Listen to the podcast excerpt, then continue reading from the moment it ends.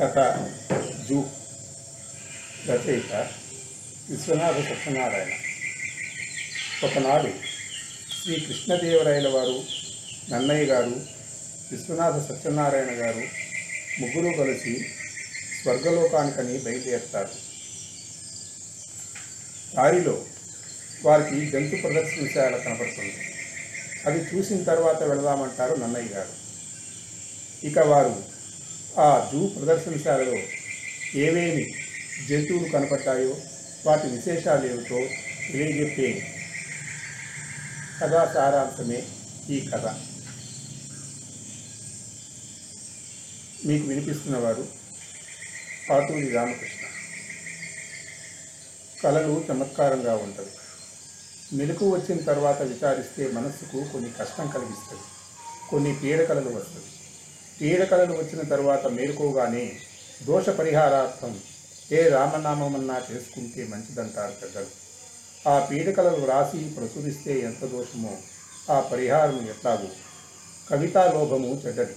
ఏదో చమత్కారం ఉంటే శరీరాయమని బాధపెడుతుంది పైగా కళలలో దారి తిన్న ఉంటుంది ఒక సంగతి జరిగిందంటే వీలు చాలు ఉండదు. చూడండి నేను శ్రీకృష్ణదేవరాయల వారు నన్నయ్య గారు ముగ్గురము బయలుదేరినాము. ఎక్కడికి? నేను స్వర్గలోకానికి బయలుదేరినాము అనుకుంటాను వారిద్దరూ ఏవో అధోలోకానికి వెళుతున్నట్లుగా నవ్వుతారు. విమానం వచ్చింది. ఎక్కమన్నాను? నవ్వినారు. నేను విమానం కాదా? అన్నాను. నన్నయ్య గారు మగం అదో రీతిగా పెట్టి ఇదొక పెద్ద చేప. దాని మీసాలు చూసావా మనం దాని కడుపులో కూర్చోవాలి. అది ఎగురుతుంది. పాతాళలోకానికి వెళుతున్నాము అన్నారు. మేము దాని కడుపులో కూర్చున్నాము మా తల్లి చేప మీసాలు మెలిపెట్టినారు చేపకు కోపం వచ్చి బిగ్గరగా ధ్వని చేసింది. అతను కూడా ఎక్కాడు. చేప రివ్వున ఎగిరింది. నేను విమానం పైకి వెళుతున్నది అంటే వారు అడుగుకి వెళుతోంది అంటారు. విమానం ఏమైందో మేము ఎప్పుడు దిగినాము ఎట్లా చేరినామో తెలియదు కానీ మేము ఒక మహానగరంలో ఉన్నాము. నేను నన్నయ్య గారితో అయ్యా నన్ను నగరానికి ఎందుకు తెచ్చారు? అన్న. వారు ఈ ఊళ్ళో ఒక జంతు ప్రదర్శనశాల ఉన్నది. అది చూద్దాం అన్నారు. నేను ఇంగ్లీష్లో దానిని జూ అంటారు అన్న. నన్నయ్య గారు నా వంక నిదానించి చూస్తున్నారు. ఏమిటి అలా చూస్తారు అన్న? ఆయన నవ్వి ఇలా అన్నారు. నేను అదృష్టవంతుడును గనక విష్ణువర్ధన మహారాజు ఆస్థానంలో ఉన్నాను. లేకపోతే లేకపోతే చెప్పమంటావా? నేను ఎక్కడో తెలుగు పండితులుగా ముప్పది రూపాయల జీతం తెచ్చుకునేవాళ్ళను నీవు విశ్వవిద్యాలయంలో ఏ ఎనిమిది వందలో తెచ్చేవాడివి? అది చమత్కారం. కలలో నాకు నేనెంత జీతం తెస్తున్నట్లే అనిపించింది. అంతేకాదు నేను నన్నయ్య గారి కన్నా గొప్పవాడును అనిపించింది. జూకి బయలుదేరినాము. శ్రీ రాయలవారు కనిపించలేదు. రాయలవారు ఏదని నన్నయ్య గారిని అడిగాను. నన్నయ్య గారు వారు అక్కడకు రారు మనకు తప్పదు అన్నారు. ఎందుకు తప్పదు? నేను కవిని. నీవు నాకన్నా గొప్ప కవివి. అందుకని మూర్ఖుడని కాకపోతే ఆయన నన్ను వెక్కిరిస్తున్నాడని తెలియలేదు. బయలుదేరినాము. జూ దగ్గరికి వెళ్ళినాము నన్నయ్య గారు పేదవాడని నాకు తెలుసు. ఆయనకు రాజరాజ నరేంద్రుడు ఇచ్చిన అగ్రహారము భుక్తం జరిపేందుకు భారతీయ ప్రభువు ఎక్కడ ఉన్నాడు? అందుచేత రెండు టిక్కెట్లు నేనే కొన్నాను. లోపలికి వెళ్ళాను. వెళ్ళటం చోటే మొట్టమొదట ఏవో చేపలు చూసినాము. వారి తర్వాత తాబేళ్ళు చూసినాము. తర్వాత చిన్న చిన్న మృగాలను చూసినాము. తరువాత కోతులు కనిపించినవి. నన్నయ్య గారు ఇక్కడ ఆగవలేను అన్నారు. నేను దారి పొడుగునా జంతువులను పెట్టిన బోనులో లాటిన్ భాషలోను ఇంగ్లీషు భాషలోను వ్రాసిన మాటలను తర్జుమా చేసి నన్నయ్య గారికి చెప్పుచున్నాను. ఆయన వింటున్నాడో లేదో నేను చూడలేదు. ఒకసారి చూస్తే వినడం లేదు. ఆయనకు ఈ తర్జుమా చేసి చెప్పడంలో ఆయనకు ఇంగ్లీషు రాదు నాకు వచ్చు అన్న గర్వభావం నా మనసులోనే ఉంటూనే ఉంది. ఆయన నా మాటలు వినడం లేదని నాకు తెలిసినప్పటికీ నాకు ఆశ్చర్యం వేసింది. మరి ఇంకెవరైనా అయితే వాడు మూర్ఖుడని అనాగరికుడని అనుకునేవాడనే. కానీ నన్నయ్య గారిని గురించి ఎట్లా అనుకోను? నేను కాకుండా ఇంకొక ఎవడైనా అయితే నన్నయ్య గారిని కూడా మూర్ఖుడే అనుకునేవాడు.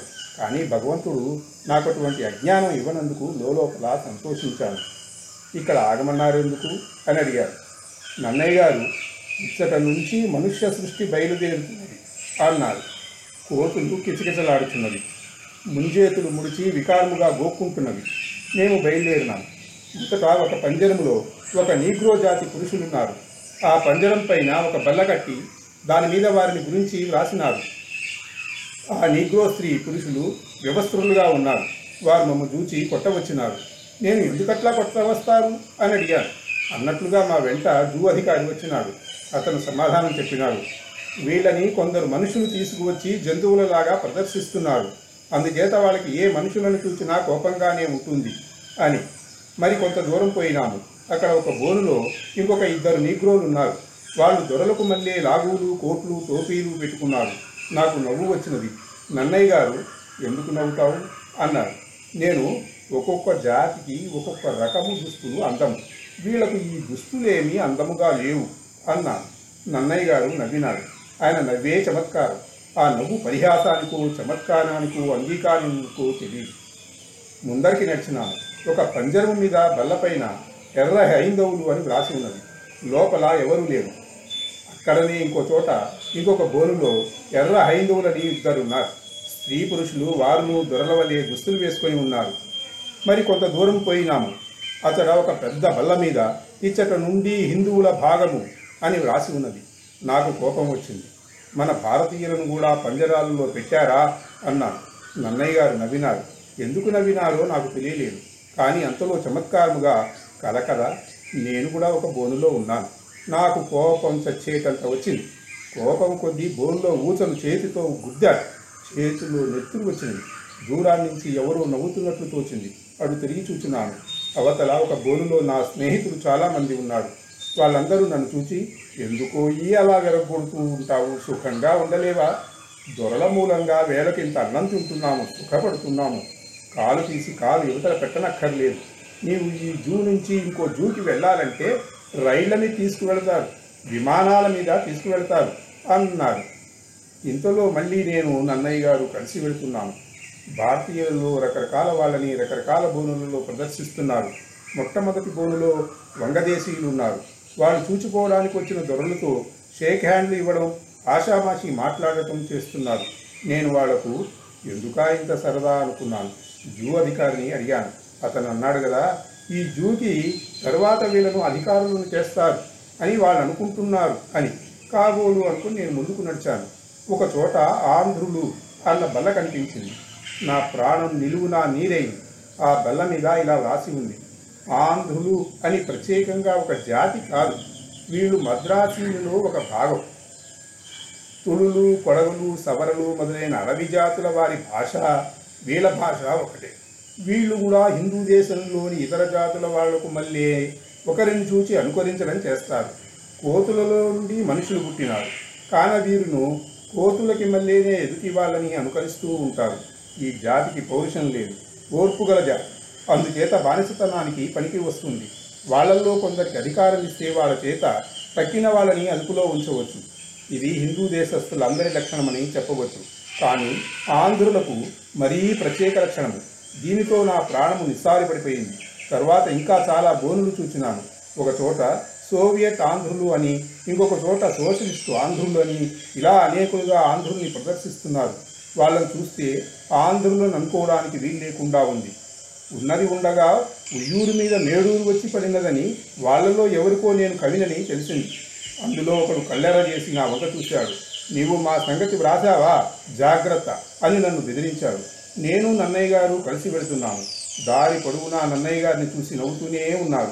ఆయన నడినెత్తిన గోష్పాలమంత జుట్టు ద్రోవతి ఉత్తరీయము మొగమున గంధాక్షతులు చొక్కా లేదు క్రాఫింగ్ లేదు దొరటోపి లేదు ఇంగ్లీషు రాదు. ఇంకా ఆయన చూసి ఏ బోరు దగ్గరికి వెళ్ళినా నవ్వడం వెక్కిరించడం నేను ఇది ఏ దేశమో అని అనుకున్నాను. ఊరు బయటకు వచ్చేటప్పటికి ఒక పెద్ద నది ప్రవహిస్తూ ఉన్నది. పక్కనే సముద్రంలో పడుతున్నది. అది స్వర్గమైతే ఇది మందాకిని. ఇచ్చట సముద్రం ఉండదే అనుకున్నాను. మళ్ళీ అనుకున్నాను ఇది భోగవతి ఇది పాతాళలోకం. సాగర్లు సముద్రం ఇచ్చటనే కదా తవ్వినారు. ఇది ఏ లోకమని నన్నయ్య గారిని గురించి అడగబోయినాను. ఆయన కనిపించలేదు. ఆ రాత్రి రెండు గంటల వరకు నిద్రపట్టలేదు అప్పుడు నిద్రపట్టి తెల్లకు తెల్లవారి ఈ కల వచ్చింది. మేలుకునేటప్పటికీ పొద్దున్నే ఎనిమిది గంటలైంది. పగటి కలకు పాటి లేదు. అయినా లేచి అరచేతిలో శ్రీరామ అని వ్రాసి కళ్ళకద్దుకున్నాను. అంతే. ఇదండి కథ. జూ.